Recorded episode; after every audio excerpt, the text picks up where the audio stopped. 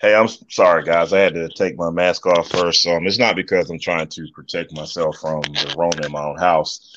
Um, I'm protecting myself from the bad smell and the bad stench that um just left my living room from watching the Carolina Panthers drop another game to the Denver Broncos, a game that they lost 32 to 27.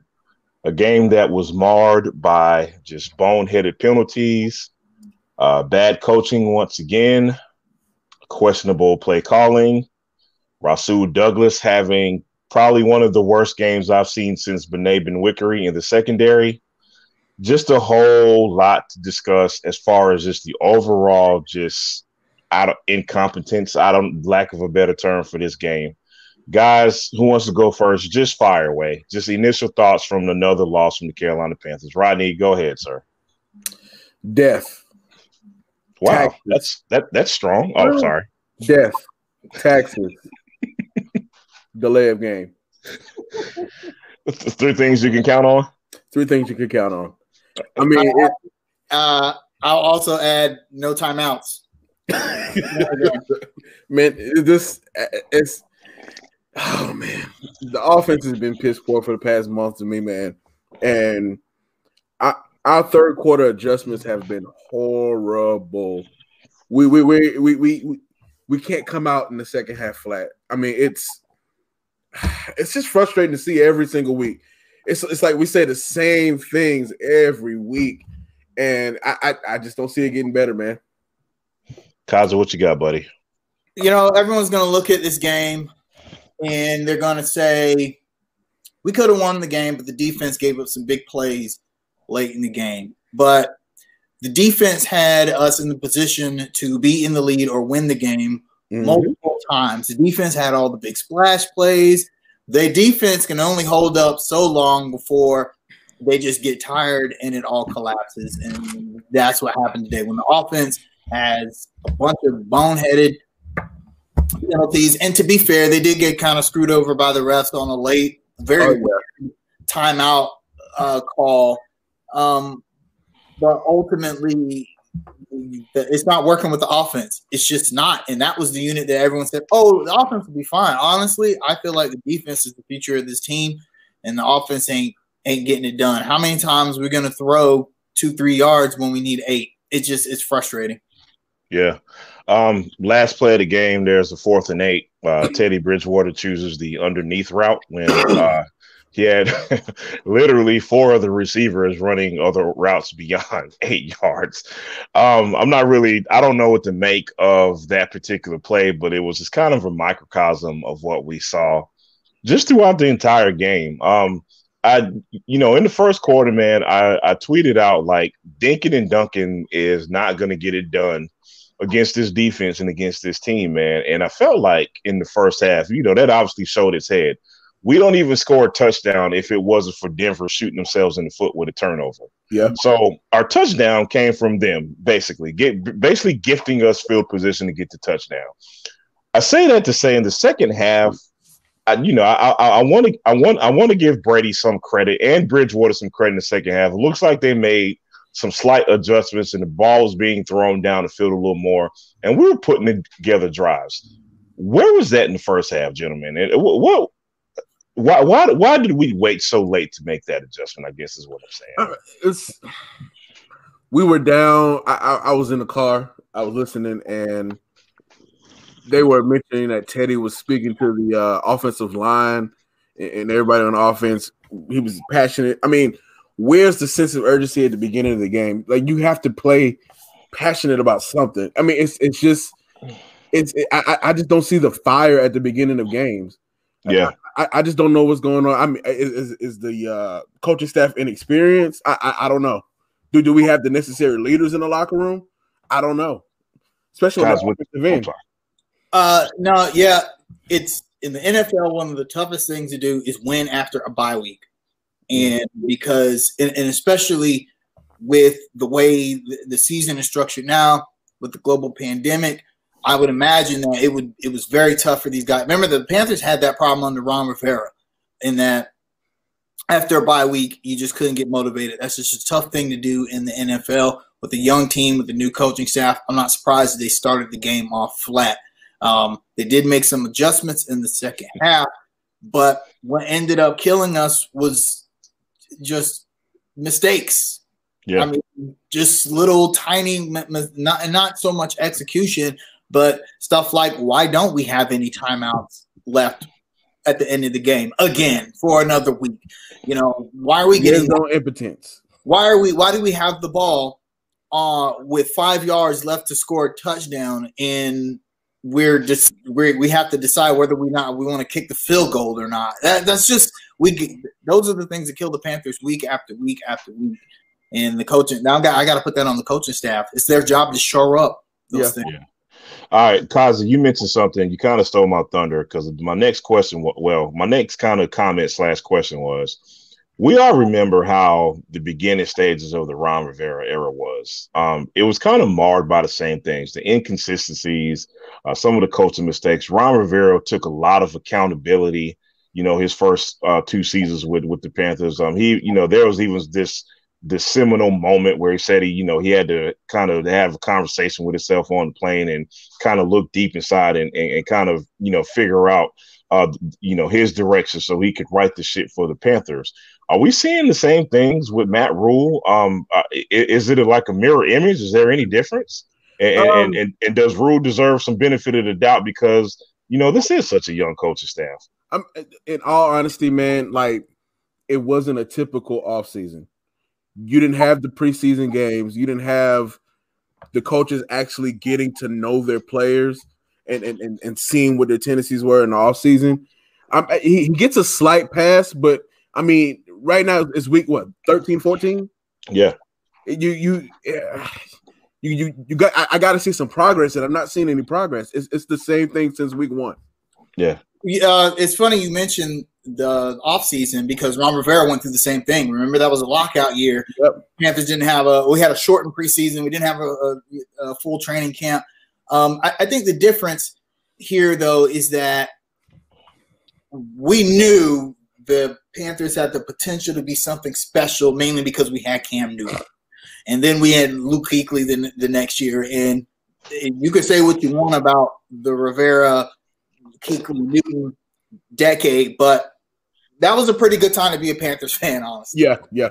So, so the question is now, do we feel that same way this first season under the new? Because I remember the Panthers went six and ten Ron Rivera's first year under Cam Newton, and I didn't feel dejected like I feel, uh, you know, when the Panthers lost. I mean, we had some good, good losses. Cam Newton would put up these great stats, would do these amazing things, and Ron Rivera went through those those learning mistakes. Uh, the difference is that Matt Rhule is going through those learning mistakes, but there's nothing else. To, there's nothing like Cam Newton to get excited about. Yeah, we have some young hitters on defense, but it, it it's kind of tough because it's like we know okay, clearly Teddy Bridgewater is probably not that guy of the future. So now what?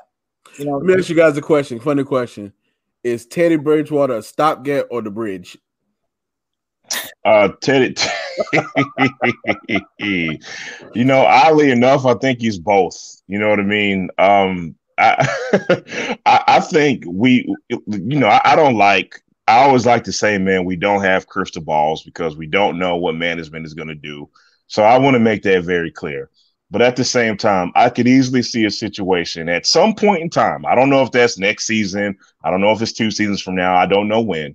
But at some point in time, I could easily see the Panthers investing in some type of young quarterback and saying, hey, Teddy, you know what? You're going to be the mentor towards our future here. Again, I am not into making predictions. I don't have the crystal ball. I could just see that happening at some point.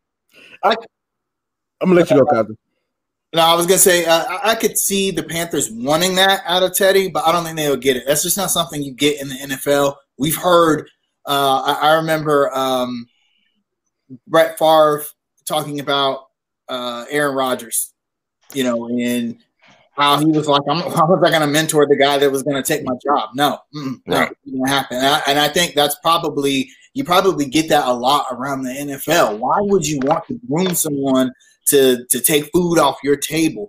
And considering uh, the struggles Bridgewater has had in his career, just getting to the point where he's a starting NFL quarterback, mm-hmm. I don't see him taking a back seat.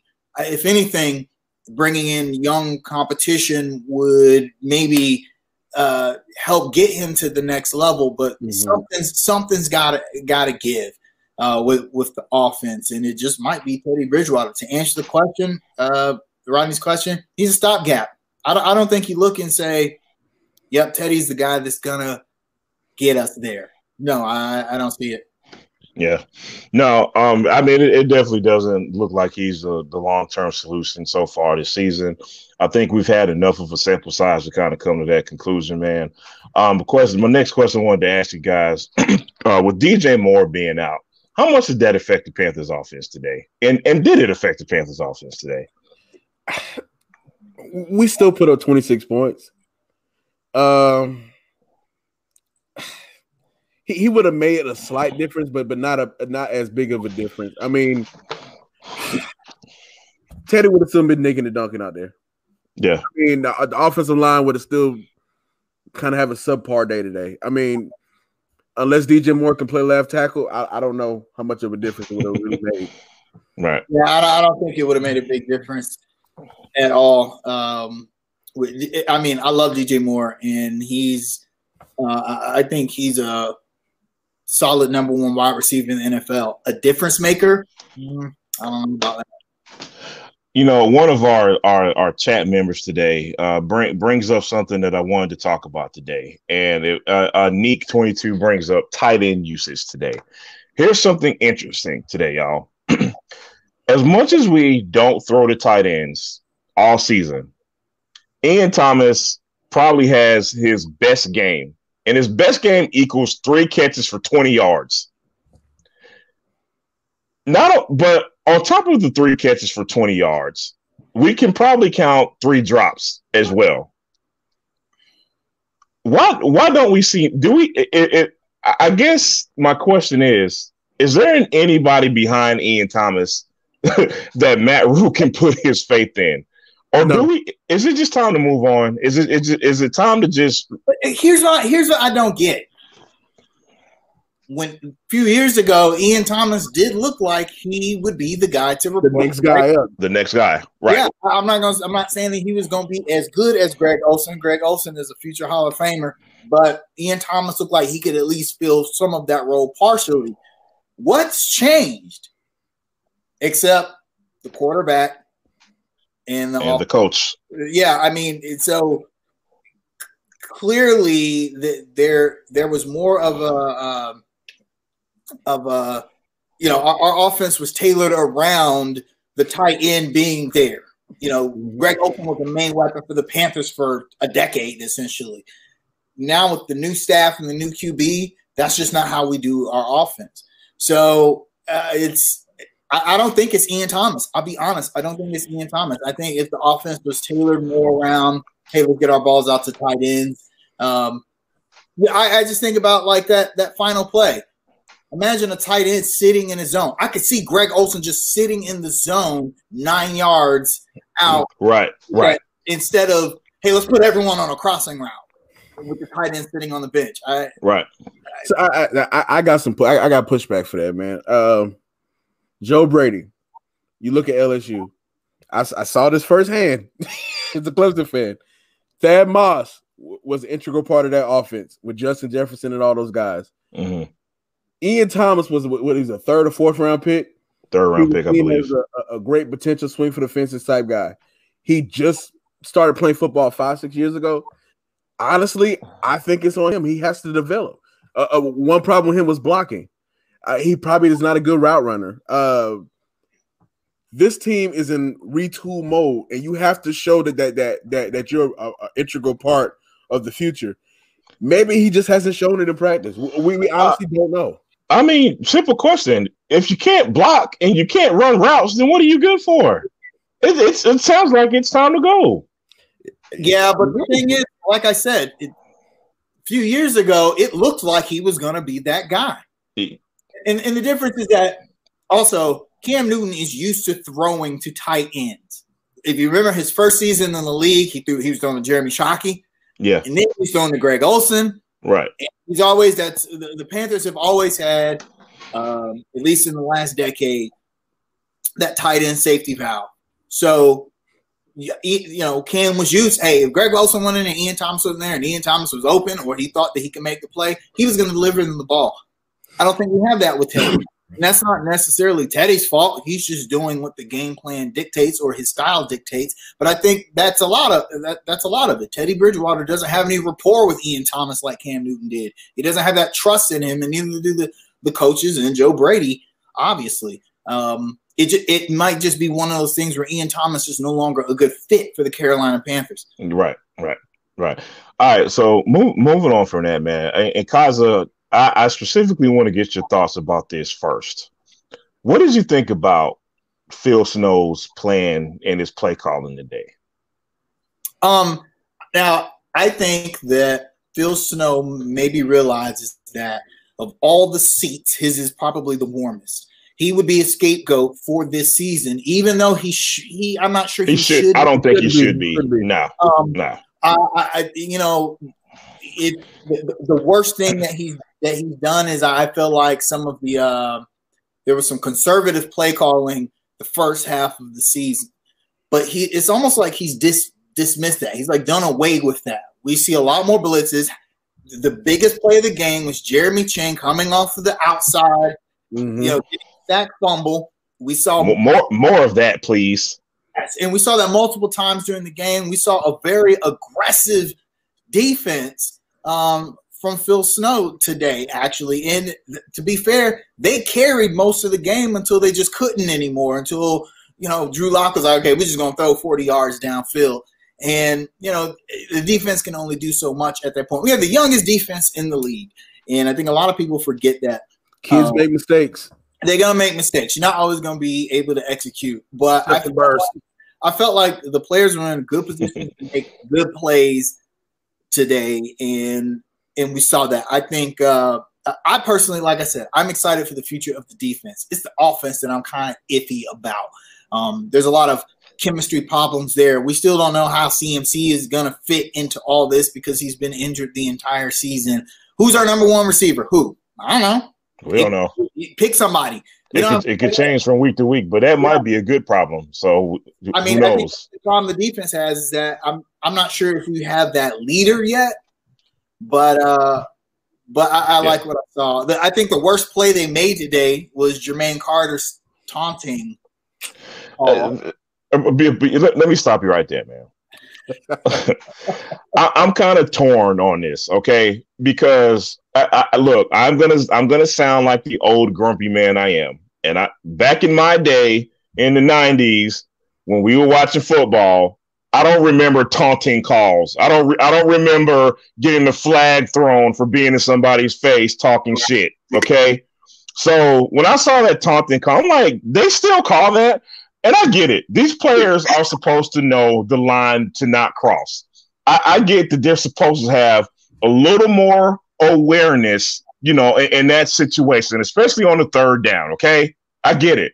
But footballing is an emotional game, man. Jermaine Carter made a big hit. The adrenaline is flowing. It's one of those things. It's like the rules are the rules, but I don't like the rules. I'm just being honest, man. I just, yeah, I'm a, sorry, bro.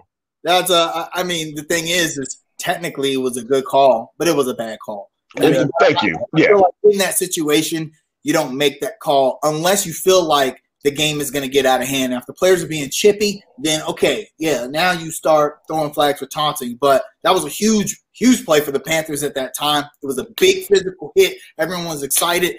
He he was standing over the guy anyway. What the ref wanted to do, right? Like run off the field. Hello, uh, hello. so, uh, so yeah, I, I felt right. like the, the defense, the defense did their job today uh, more than the offense did there. Right, Rodney. So, uh, what do you? What, what, what, uh, before you before you go right now, I didn't get your thoughts on Phil Snow and in, in, in the defense today. Did you have anything different? I mean, you can call the right plays, but the players got to be in the right position. Here's my thing. I, I want to share. This is why I asked y'all this question, man. I thought Pat Shurmur, the offensive coordinator for the Broncos, I thought he played chess and Phil Snow played checkers today. I really do Here's why. I saw an adjustment that was made probably, uh, I'd say maybe second quarter. And it was probably the first time Rasul Douglas got burnt. I think Pat Shurmur said, you know what? All right, they're sending a lot of. It, eh, eh, we're yeah, going to get to him in a second. We're going to get to him in a second. Trust me. And I think Pat Shurmur saw that and was like, you know what? They're sending a lot of heat. They're, they're blitzing like every probably third play. Let me set my quarterback up for success. Let me bring in a fullback to block. Let me tell my receivers to run these go routes because number 24 out there is having a real bad day. And I think uh, Snow sl- sending so much heat bit us in the ass ultimately. Most like mostly because number 24 couldn't cover his guy. And I think Shurmur picked up on that. So that's where I was going with that question, man. Say about the blitz. You live by the blitz, you die by the blitz. Yep. So I mean, the Panthers have to. Unfortunately, they have to be that aggressive on defense because there's no other way they can get to the quarterback. The front four just ain't there yet.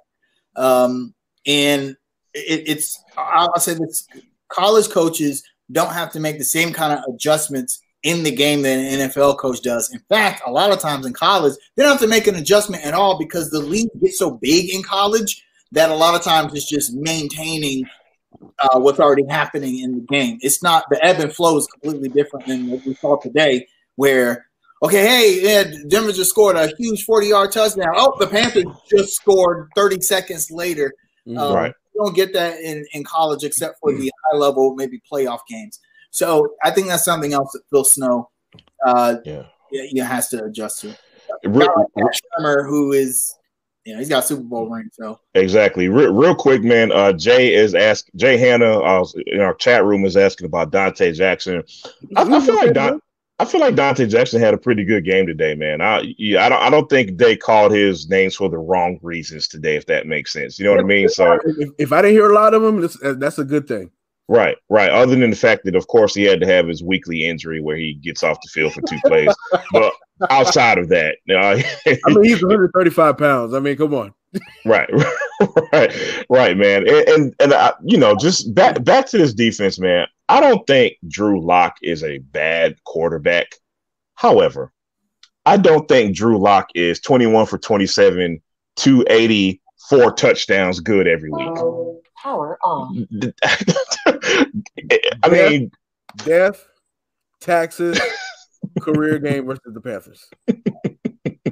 I just to put that in perspective, he threw 13 less passes than Teddy Bridgewater did.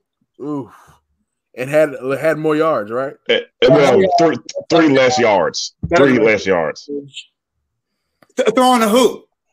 Bridgewater got Curtis Samuel, Robbie Anderson to throw to. How, however, Kaiser, however, Teddy Bridgewater did not have Rasul Douglas on the opposing side uh, this week. Drew Lock did. Rasul Douglas, do y'all remember that game Bené Benwikere had against the Atlanta Falcons a few yeah. years ago? That thousand yards, I think. I, I hope I, I hope Prahlad is not watching us right now, the Falcons fan, because I'm sure he's going to pop up and remind us of that game. But anyway, Rasul Douglas had a Bené Benwikere type of game today, man. It was bad. Now, I look, I, I always want to be objective. Okay. I look, we are a we are a fan podcast. We're not journalists, but we always want to be fair. Now, it is worth noting that Rasul Douglas was battling COVID stuff and he could not practice this week. So I'll be fair and just say maybe that stuff affected him today because it damn sure looked like he had some timing issues and his timing was a bit off today. So I do want to be fair about that. So there you have it. Guys, offensive MVP today. Who you got? Robbie Anderson. Kaiser? Uh, Mike Davis. This is the most unenthusiastic. I mean, like, pick somebody. Just Mike Davis. he had an important stiff arm. Mike Davis would have had a better day if the Ban- if the Panthers were able to control the ball better. Um, yeah. But they were playing from behind a lot, and but still, he averaged like four and a half yards a carry, two touchdowns. Um, if Mike Davis it, you know, if he had been a full time starter, he might have a thousand yard season. He's quietly having a, a pretty good season in the absence of McCaffrey. He's not able to do a lot of, you know, they can't split him out wide like they can CMC, but he does a pretty good job running the ball, and I thought he did a good job. Yeah. All right. I want to. I want to. I'm actually going to ask another question. Jay is asking in the chat. Um, is it time? Is it time for? I won't say. I'll, I'll ask it a different way. Is it time for Marty Hurney to be evaluated? Let's put it like that. I mean, you always want to evaluate everybody that has anything to do with the organization constantly. You must say, if I make a move on this person, does it make the team and the franchise better? So the question is, would replacing Marty Hurney make the Panthers better? And that depends on how much you think the players that he has selected are to blame for the Panthers' woes. I think this season it would be hard to do that. Yeah. They went all in on defense on the draft. And so far, I think that's the better End of the as far as potential of you know the two phase or the three phases of the game. Um, I mean, he drafted Jeremy Chinn.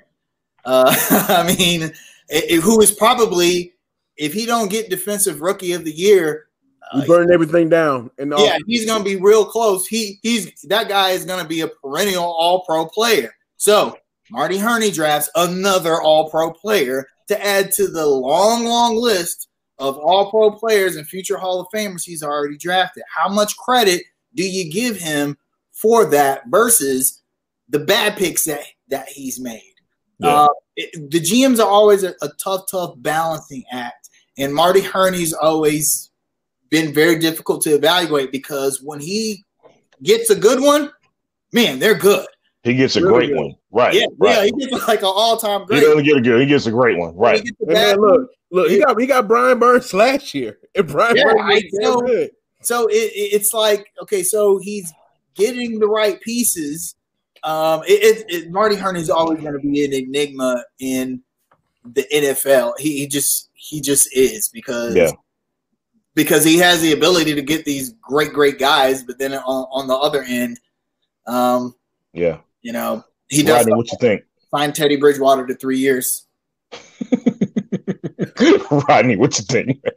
What if I told you that he probably has already been evaluated? Uh, Hear me out.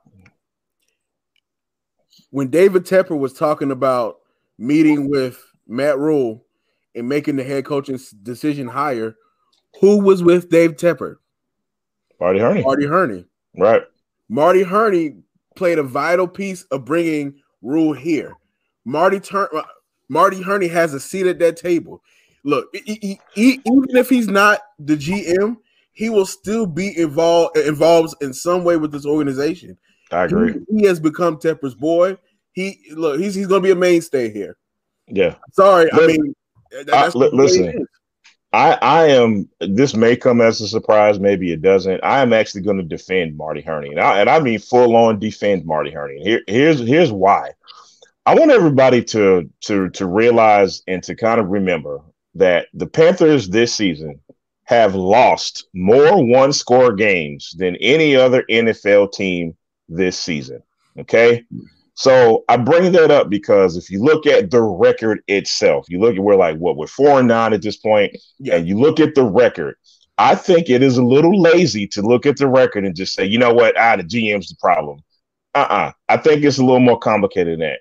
For all the reasons we talked about Matt Rhule and his performance this season, and and and, and Matt Rhule trying to quote unquote figure it out with the new coaching staff, new pieces, a stopgap quarterback. Now, also keep this in keep this in, in, in mind as far as Marty Hurney is concerned.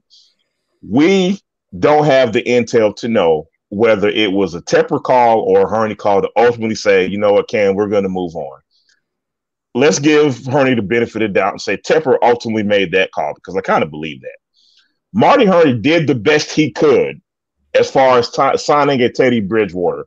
So, with that being said, I just, again, I just think it's a bit lazy to kind of put all the blame on Hurney if you're just looking at the record itself. You ha- you have to kind of look at context. So I, I'll I'll defend Marty Hurney this week I may have a totally different answer next week. All right, guys. Were there any other defensive MVPs other than Jeremy Chinn this week? Oh, we know the answer to that. We know the answer to that. Yeah. All right, we'll move on. So next week, guys, uh, we have the we are traveling to Lambeau Field to play Aaron Rodgers and the Green Bay Packers.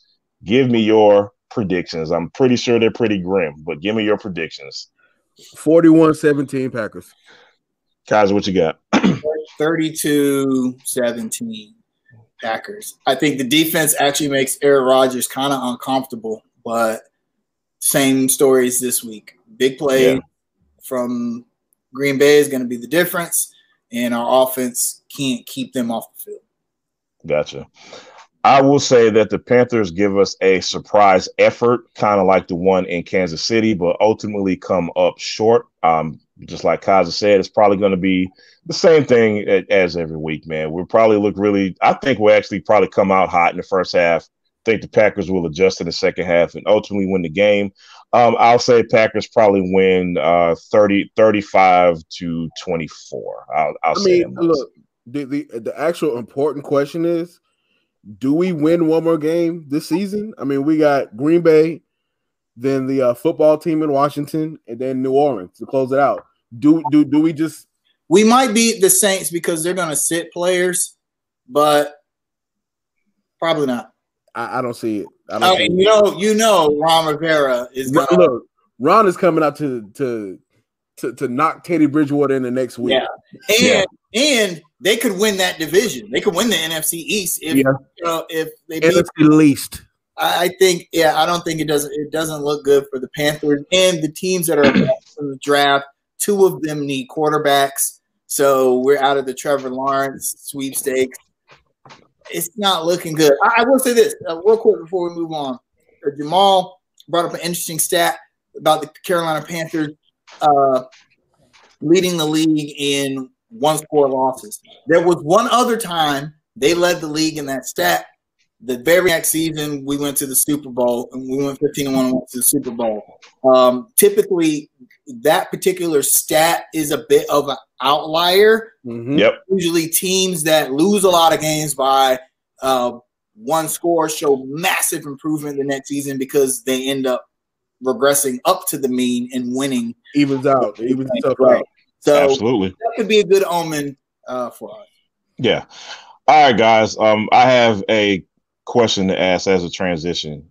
Is LaMelo Ball the best quarterback in Charlotte right now? Don't answer that. I'm just playing. look, man, look, look, look, look. He lives. He lives in the best quarterback uh, in Charlotte Ever's old house. Yeah, yeah. yeah I, I, mean, he, he's Look, look, all we all we need Lamelo to do now is just wear some silk shirts and some crazy hats, man. And look, we in the game, man. But you know what's funny? Everyone would love him for it. Everyone would be like, "Yo, look at this guy. He's a trendsetter. He's a style fashionista." Cam couldn't win, do because Cam before Cam already came in the league, he had this negative energy, uh, not energy, but negative energy, yeah, this connotation about him. Yeah, the media had already determined that they weren't going to like Cam Newton. Whereas Lamelo is a little different. I think the media is on his side. I think they feel like he's the most likable of all the ball kids. Although, I mean, Lonzo Ball was perfectly likable, but there was a lot tied to Lonzo. Eh, eh, eh, except, except for when he said that BS about Nas. Other than that, man, he was a pretty oh, yeah, nice, like, yeah, except for that crap. But, but yeah. Yeah, uh, guys, just a reminder everybody in the chat room, you can leave us a voicemail at 704 981 1747. But in case you have not figured it out, we are going to transition to our beloved Charlotte Hornets and the preseason action that came about from yesterday. Guys, it has been 276 days since we have seen our Charlotte Hornets on the court. I have never been so excited to see a preseason game with no fans in my life. It was so refreshing. I didn't care if we lost by 40 last night. It was just good to see the guys on the court. Guys, I know it is it's it's it's silly to try to sit here and break down a preseason games, but we're going to attempt to do it anyway. Just give me your initial thoughts on the game overall. my overreaction is we're going to the playoffs. you, you, and look, you got to overreact. That is the rule. You have to overreact. Yes. We look good when we look good with playoff team, but, but the, the tempered, uh, correct reaction would be that the Hornets, regardless of how the season goes, are going to be a tough out for anyone when they're hitting on all cylinders. There's no way that you could not have watched uh, the first 20 minutes of basketball last night, last night, and not felt excitement for the Charlotte Hornets. They Absolutely, looked, they looked good. Um, now, of course, the wheels kind of fell off, but that was because you know Borrego's like, okay, now it's time to mess up the rotations and see six. Also, you know, the Hornets, the youngest team in the league, we're playing a team that made it to the ECF last last season. They made an adjustment. The Hornets started turning the ball over, and Toronto just started hitting a bunch of threes, and you know, and then that was the story of the game. But when the when both team starters were in, man, I liked what I saw from our starting lineup of uh, Terry Graham, PJ uh, Zeller, and Gordon Hayward. I, I mean, I felt like they they had this weird chemistry considering they hadn't played like any basketball. Absolutely. I just felt like that that's something to build on. Yeah, no uh, doubt. Rod- Rodney, what you got? Man, look, man, don't don't crucify me for saying this, man. Lamelo gave me like six foot eight Jason Kidd vibes, man. Like those passes, the rebounding. He's gifted, it, man. It, it, like like I'm I'm I'm still skeptical of his scoring ability, but that will come. I'm not really too much worried about that. But man, he could control the game without scoring. And that that that's that's pretty damn special to me, man. And, and look, and look, Rodney, not to cut you off, man, but you usually are not describing uh, players like that at such a young age. 19. He's 19, and you can already see that ability. You know what I was doing? It. Let me quit. Uh, no, we don't want to know. Go ahead. you don't want to know. I mean, but, but other than that, man, uh, it was refreshing to see Gordon Hayward kind of be aggressive a little bit over his time on the court. He fit in with everybody, and, and, and what I did love was we were we were spacing out the floor, like we, we had the spacing there, and and it was kind of interesting to see PJ at the five. Uh, PJ didn't look great last night to me, but uh, I, look, I'm glad you brought that up. Huh? I'm glad you brought that up. Kaza, let's talk about your boy, PJ Washington. What, what, what, what did you think about PJ last night, man? Okay, so I think some of it was like nervous energy. You know, the Panthers did not have, or the Panthers, the Hornets did not have the luxury of playing in the bubble. You know, Toronto just played back meaningful basketball. What a month and a half ago? Yeah, right, right, right, right. months ago, yeah. Meanwhile, we hadn't played any meaning basketball in in March, seventy six days. Yeah, so there there was that. Um, I think also PJ that rotation was new for him. Normally, yeah, used to being paired with Miles Bridges, and their roles kind of swapped. He didn't have that luxury now. Now, dude, you're the power forward. Gordon Hayward is is is playing the small forward now, and so I, I think that difference might have had a little bit uh, to do with why he didn't come out and have like a bang up game in in, in the preseason. Look, um, man, look, I, I, know what his problem was. I, I just got two words. Stop it, man. Uh, yeah, actually, they they say relationships put a little weight on you. Man, look, I, I, I, don't know if you've been in the gym or the kitchen, man. I don't know. no, look, look, but my but my serious question to y'all is: Does it look like he picked up a little weight to y'all? Because it looked like it little, he did a little bit to me. It's a little baby weight. You know, he got a baby on the way. I think, uh, yeah, you know, I think a lot of guys picked up some COVID nineteen weight. Um, you know, for the most part, they're not in the gym like they would be during a normal season because there's nowhere for them to, to really go. They could go to the practice practice facilities, and even then, there were some rules to when they could go and how often they could go. Um, PJ's always been kind of a like a hefty guy. Yeah. Even in college, so it wouldn't surprise me if he picked up a little bit of. All right, man, so look, look, look, he, he better run that weight off because um, Miles Bridges like he's coming back for that starting spot. Hey man, Listen, dude. Listen, Miles Bridges looked like a man on a mission last night, man. I I I saw Miles Bridges do something last night that I have I didn't see him do all season, man. There was there was one possession where the play where the shot clock was running down. Miles Bridges went behind his back and shot a pull up mid range jumper, and my mouth hit the floor because I don't remember ever seeing Miles Bridges do that.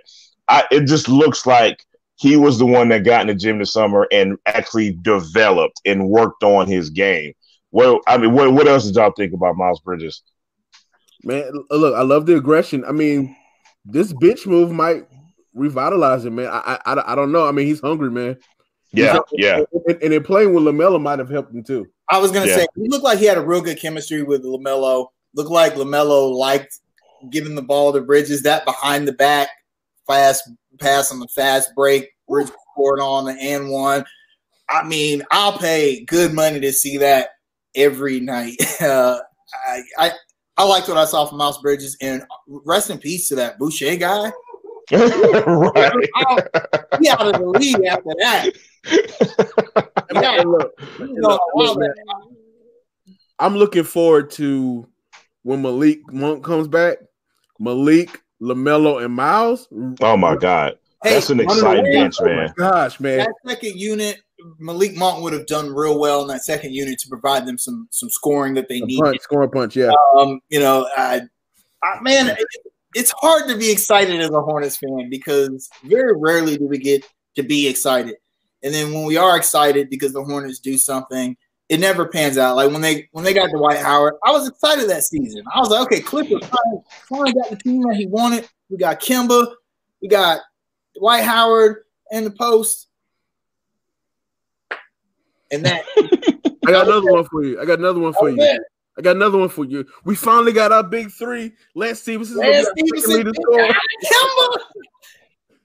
Yeah. It, it, look, man. Look, we, we, the Hornets have never had luck on their side because I, I would never understand how Lance Stephenson totally forgot how to shoot when he came to Charlotte. I mean, he just forgot how to shoot. Hey, man, I've never look, seen anything like that. He only knows how to play when he plays in Indiana. Right, right. But anywho, back to current Hornets. this raises an interesting question, man, because we know that fans are pretty much salivating at the mouth for Lamelo to start, and I, I, of course, I understand. But going back, going back to what we saw last night, man, it just looks like Lamelo coming off the bench, whether you know it's it's for an extended period of time or not. That chemistry, that bench chemistry, looks special. And to you know to, to kind of bring back Ronnie's point about Malik Monk, man, I think it's going to be even better. So with that being said, man, should Borrego kind of kind of leave Lamelo on the bench for a while, or y- y- y'all still see him starting? Uh, Terry Rozier, um, he's coming for your spot, brother. Uh, let me tell you, man, it's imagine him with him and Gordon Hayward on the floor together, man. Mm. That's it, it's it's it's it's going to be nice. That's yeah. all I got to say. It's going to be at, nice. At some, at some point, you've got to give Melo that shot sooner than later. I know you don't want to really mess up the chemistry, but you got to at some point, hey, this is going to be better for the team if Melo is starting. And I mean, let's be clear, Terry Rozier would be an awesome option off the bench. The only problem is that Terry Rozier is not likely to buy into that. That's why there was a lot of talk about trading Rozier if we drafted Lamelo. Terry Rozier does not want to go back to being, uh, you know, he, you know, a backup point guard. he'd probably be our sixth man, and he'd be a very good one. But I don't think that's a role that he wants. Yeah, but what what where does this put Devonte Graham? Uh, in a good position. I I honestly think Devonte can play off the ball. Um, he's a good enough shooter, and he will still be guarding the point guards. I mean, Lamelo's six eight, man. I mean, it's. I think Devonte recognizes how special Lamelo has the potential to be. Mm-hmm. Right. And Devonte, at the end of the day, is still a second round pick in his going into his third year. I mean, he really doesn't have that much. Lamelo, this is this is gonna be outlandish, but I'm gonna say it. Lamelo is a better version of the player that we wanted Nick Batum to be. He can already. Do, like right. already. When was the last? I know it's preseason, and it's hard not to get excited and overreact. But let's be honest. When was the last time Nick Batum had a game where he impacted the game that much without scoring? Because we have a lot of games where Nick Batum that had, doesn't score. But LaMelo Ball didn't score a single point and still impacted the game. He's out rebounding like center. He's getting rebounds behind the back passes, finding guys. Yeah, he had a few hiccups. Like he he had a backwards pass. It was a turnover. Coach has got to be like, hey, no, you don't you don't pass backwards. Right, right. Got to teach him that kind of stuff. But for the most part, when you can have a player that can impact the game without scoring, man, that's that, yeah. That, and, and, and, look, man, you know my my overall impression of Lamelo Ball it was was this. I mean, he he's gifted, and some of the rookie stuff he did, like he fired up this thirty six foot three pointer, you know that that was kind of ill advised. Um, he got he, he got fouled on his first shot, so I don't really count that against him, man. And he missed another shot, man. You know, people seeing there there's some people who are making a big deal for you know out of his lack of shooting. And I want to remind people, Kemba Walker was not a great shooter when he when he first got to Charlotte. And it, it, it, took him two seasons to really get to, to the point where he was a, a decent three point shooter, man. Just be, be be patient with that stuff, the rookie stuff, the 19 year old stuff, the turnovers, the ill advised shots. That is just young basketball player stuff. And I'm not worried about LaMelo Ball when it comes to that, man. I'm, I'm not. Yeah, now, he, he's clear, you know, he's clearly going to be a at worst a solid solid NBA player, but I think that we're going to get the best versions of him and possibly. Yeah. So guys, guys, um, I saw this online last night. What is your response to the people that are pissed off that we lost and that? and that uh, is this a serious question? And, and, and, that, and, that, James Borrego doesn't have his rotation set during the first preseason game. Can, can let, please let me take this one. if you're upset at the Hornets losing their first game in any capacity in 276 days, which equals nine months in a preseason game, in a preseason game where we're not really running plays, we're running sets. James Borrego is experimenting with lineups. You know why? Because that's what you do in preseason. You don't sweat the details. You know why, guys? Because it's preseason. It is preseason for a reason. To, to bring this point home, Gordon Hayward, which we're going to get to in a minute, Gordon Hayward had a really decent game. James Borrego, after the game, said, you know what?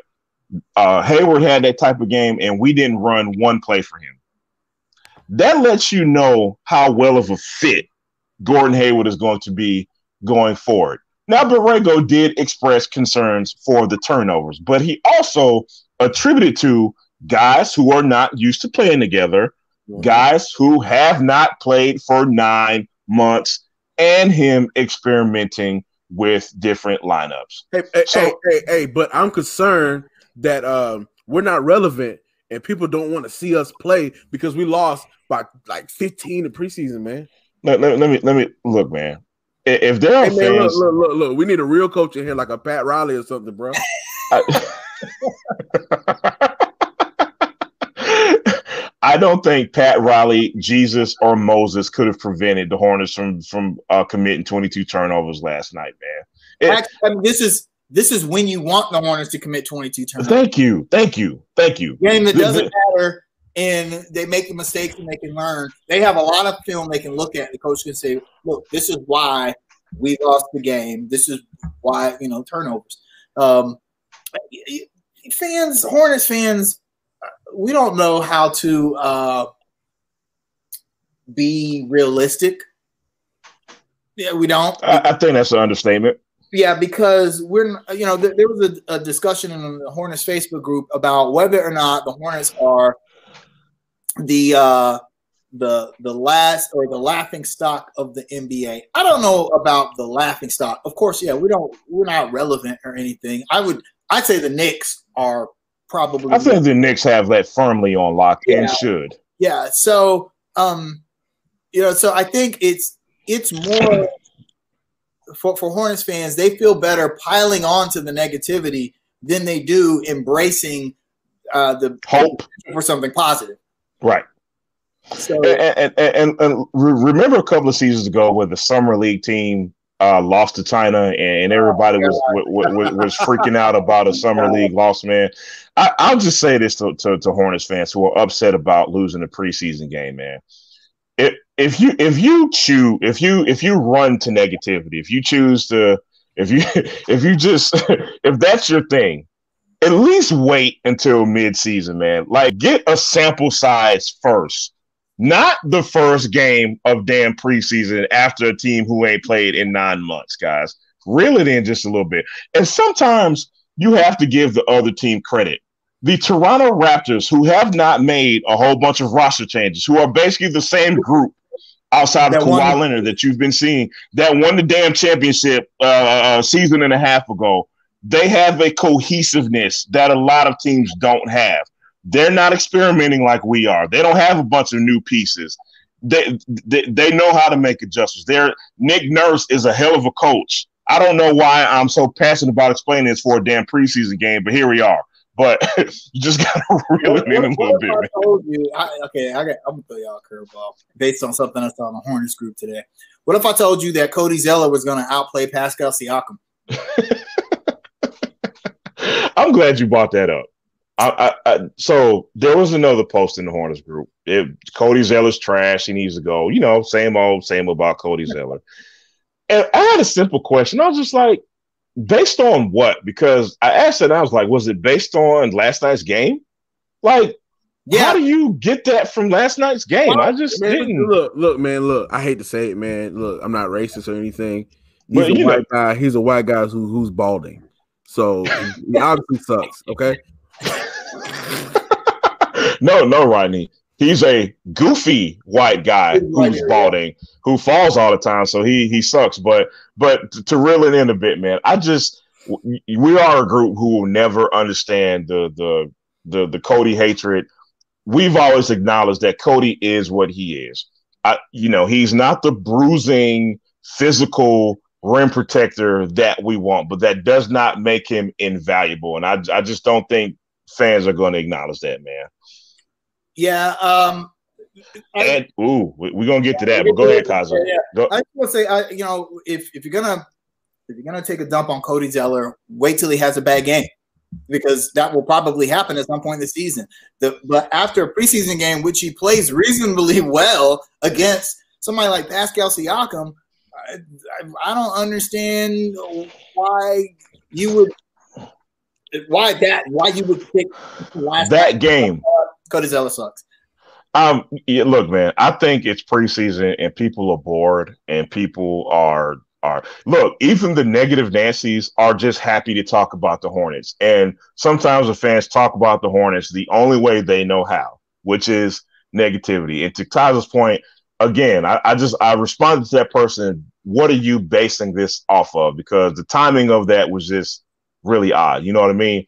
But I do want to get to something real quick. Y'all know I had to go here. So Ant Jams uh, says that you know the, the the Hornets are sadly called the worst in the league by fans across this country because the team is owned by a black person. Let me specifically say this: uh, Michael Jordan is obviously black, but he is also one of the most famous people to ever grace the earth, and that matters because there's always an easy out when you're Michael Jordan. When you don't know the ins and outs of basketball business, and uh, and, and and and you think that Michael Jordan is the grand wizard who can wave a magic wand and automatically create this championship team, it's low hanging fruit. Please don't I'm sorry. Say, please don't say grand wizard. that that that was a horrible choice of words. Thank you, Ronnie. that was a terrible choice of words. Thank you for catching me there. But you get the point. Uh, to make a long story short, man, Michael Jordan is low hanging fruit, man, and you know pe- people just think he do- he's not going to have the same challenges as any other owners in the NBA, basically, man. So there you I, have it. Yeah, I, I think that Michael Jordan has a harder because he's Michael Jordan, not necessarily because he's black. He's the only black owner in major professional sports, but I, I, Michael Jordan. The problem with Michael Jordan is that he's always had a lukewarm relationship with his own community, with the black community. We love his shoes, but at the same, we don't know if we love the man. Exactly, we love his shoes, but then we're like, well, what does he really do for the black community? And although we've on the show, eh, eh, eh, except except raise 120 yeah, million dollars for black causes, all, but, yeah. all of the all of the great things that Michael Jordan has done for the city and his community, but the media perception is that Michael Jordan doesn't really do any of those things. Plus, people are always going to want to knock down the goat. Michael Jordan is is you know my opinion, the greatest basketball player of all time, and a lot of people feel that way. So yeah, he's he's low hanging fruit. It's okay, you were great on the court, but uh, now that you own a team, you suck. We've heard Skip Bayless constantly call him the worst owner in the league. Matt no, no, no, no, no. Let, us be clear. Skip Bayless has always called Michael the worst general manager in the league, even though he's never really been a general right. manager. Let's make Matt that clear. Michael Jordan was the Michael Jordan of bad owners. It's, it's just a media narrative because it's easy to pick on Michael Jordan because he was so great. And this is something that he's not great at yet. Rodney, you got anything to add to that? Stop owning prisons. Shut up, man. Moving on. I, I, I, got some to add on to that. Stop believing Facebook memes. Let's, let's, let's end that conversation there, man. All right, guys, we're going to move on. We have a couple of voicemails uh, I wanted to get to today. Um, I hope people left their names because if not, I'm not going to know who they are. I think one of these is Jay from the chat room. We're going to get to him in a minute, but here's our first voicemail. Hey, what's up, Anyway. Okay, I'm messing this up as usual. Good job, Jamal. Thanks. Hey, what's up, fellas, man? This is Chris G. Just just call me Chris G, the OG. Anyway, I got three things, man. Uh, first off, Panthers, because I just got to watching that bench look, Teddy Bridgewater is not your future quarterback. All right. Why I got to sit here and watch three quarters of Teddy Bridgewater, three three yards in the cloud of dust passes before they, they decide they want to play in the fourth quarter. all right. Second, Hornets. I love what I saw. I know we lost, but look, LaMelo Ball looks good. I just need you to attack more. Don't be afraid to shoot. Don't go make the tooling on me. Go ahead, put the ball up. Attack, attack the rim. Keep pushing the offense. They look good. Um, lastly, Cam. Cam's not washed, okay? Um, Cam needs some weapons. Cam needs some help. I'll tell you what, I would love to see Cam on this Panther team right now. All these weapons we finally got. Cam's gone. But now we got weapons. Anyway, that's what's up, man. Chris G, the OG. Peace. Good, good voicemail, bro. Right, he, he, he, came strong with that, man. Good, good, good, strong call there, man. Please, please feel free to join us anytime, man. Good call, man. All right, next I one. The, I, I, love the three yards in a cloud of dust. On yeah, on the pass, right? right. No, doubt. no doubt, man. Here's the here's the next one. Yo, this is great. This is my first time calling in. So all I'm gonna say is really I want everybody to kind of see why I was kind of out Teddy Bridgewater. And ain't really ready to lead a team. Uh, he and he's showing it. You know, we should have signed him to a one year prove it deal, like prove that he's supposed to be the man. Well, he got a three year deal. I don't know what's going on in the front office, man. Marty Hurney, when he first got his job back, he was like, "Yo, I'm a, I learned from my mistakes, overpaying players and everything that got him fired in the first place." Right back to the same situation again, man. He's right back in the exact same situation, and people are constantly defending this dude, talking about, oh, it's a rebuild, we're not expected to win. We have no money. You can't be rebuilding with the the cap maxed out. Look at the Hornets, man. They have they are paying players to play somewhere else just to start getting some money off the book so we can start actually rebuilding. That's actually a good point. It's like, yo, it, it's frustrating. I don't think anybody in the front office really know what they're doing. I don't think the coaches know what they're doing. I, I think they overwhelmed. I think Marty Hurney overwhelmed. I think David Tepper overwhelmed. I'm going to these guys over there under construction have a good week. I'll be catch y'all on the show. See you guys later. Hey, man. Hey, look, the, the, the voicemail uh, uh, callers are bringing it today, man. Just a reminder 704 981 1747. That is all for this week. We're gonna move on to the shout outs, man. Who wants to go first, man? Who y'all shouting out or shouting at this week? uh, I want to shout out some foolishness I seen in the black community on Twitter. So, so the baby, who is, as far as I'm concerned, the ambassador for Charlotte uh, in music and pop culture. Now, props to him for that come up. But someone made a ridiculous ass post noting that whenever DaBaby sees a big woman, he jumps on them. And when I say that, I mean like like physically, like hey, jumps on them and gives them a big hug, like jumps on their back. And they posted a bunch of pictures of him uh, engaging in this behavior. And then they said, but he never does that with the smaller women. How come? He, I swear how come he doesn't treat the big women like he does? He ain't jumping on no small women. and oh, at that point, I say, shut the hell up. Right, seriously. I, it, yeah, Ronnie, what you got, man? Can you top that? man, that, that's that's a hard one to top, man. Uh, uh look, look, look, man, look, I'm gonna give a shout out to Vashti for having me on her show yesterday. Yeah, man. Hey, man. Yeah, yeah, yeah. For real. Real, real um, quick, let me cut you off. For those of y'all who don't know Rodney's talking about, Rodney was on ESPN 730, Carolina the Blitz. You can go on ESPN 730's website to catch that interview with Rodney and Vashti. Rodney, go ahead, sir. Vashti is a real one. That's all I got to say, man. It, it, was a good convo, and uh, some of y'all might not like what I had to say, but uh, I said, uh, you, you, know what? I didn't because y'all gonna stop. Uh, y'all gonna stop throwing shade at Gardner Webb and Florida State, man. Like, like we gonna we gonna stop that, bro. And then also, man, I want to give a shout out to Verzuz, man. Uh, they got a regional battle coming up next uh next next uh Friday, man. It's E40 versus Too Short, and I'm rolling with Short Dog. I know who Jamal's picking in this uh in this battle, but I might pick E40. I love both those guys. I have almost their entire discographies. Man, I, am yeah, I want to see that one. I well, well look, man. I, I'm I'm not gonna say anything because I, I, get in trouble for my music uh, opinions. I'll just say this: both artists are prolific recorders. They have well over 20 albums. They have a lot of songs and they have a lot of songs that people like. I'll just leave it at that. I'm not even gonna tell you who I pick, man. So anyhow, anywho, man, my only shout out, man, is actually Rodney, man. Uh, happy birthday to you, man. Uh, happy well, birthday. happy belated happy birthday to you, man. I hope you celebrated. Hope you did well with that, man. But um, guys, this is a great show. Um, next week, you know, hopefully we'll be in a better mood. I, I doubt we will, but maybe we'll have something positive to talk about. Maybe oh. more Lamelo talk. Oh, guys, I have a quick announcement. Look, like, share, subscribe under construction. No doubt. Uh, share this podcast. I'm going to do a raffle next week, and I'm going to be sending out a uh, small gift pack, two gift packs. So the first person to get five likes on your reshare. No, no, no, no, no. Guess what? If you reshare, I'm putting your name in. I'm putting your name in the hat.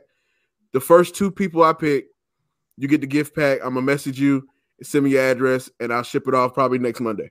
No doubt, man. No doubt. Um, uh, before we go, I do want to shout out everybody in the chat room.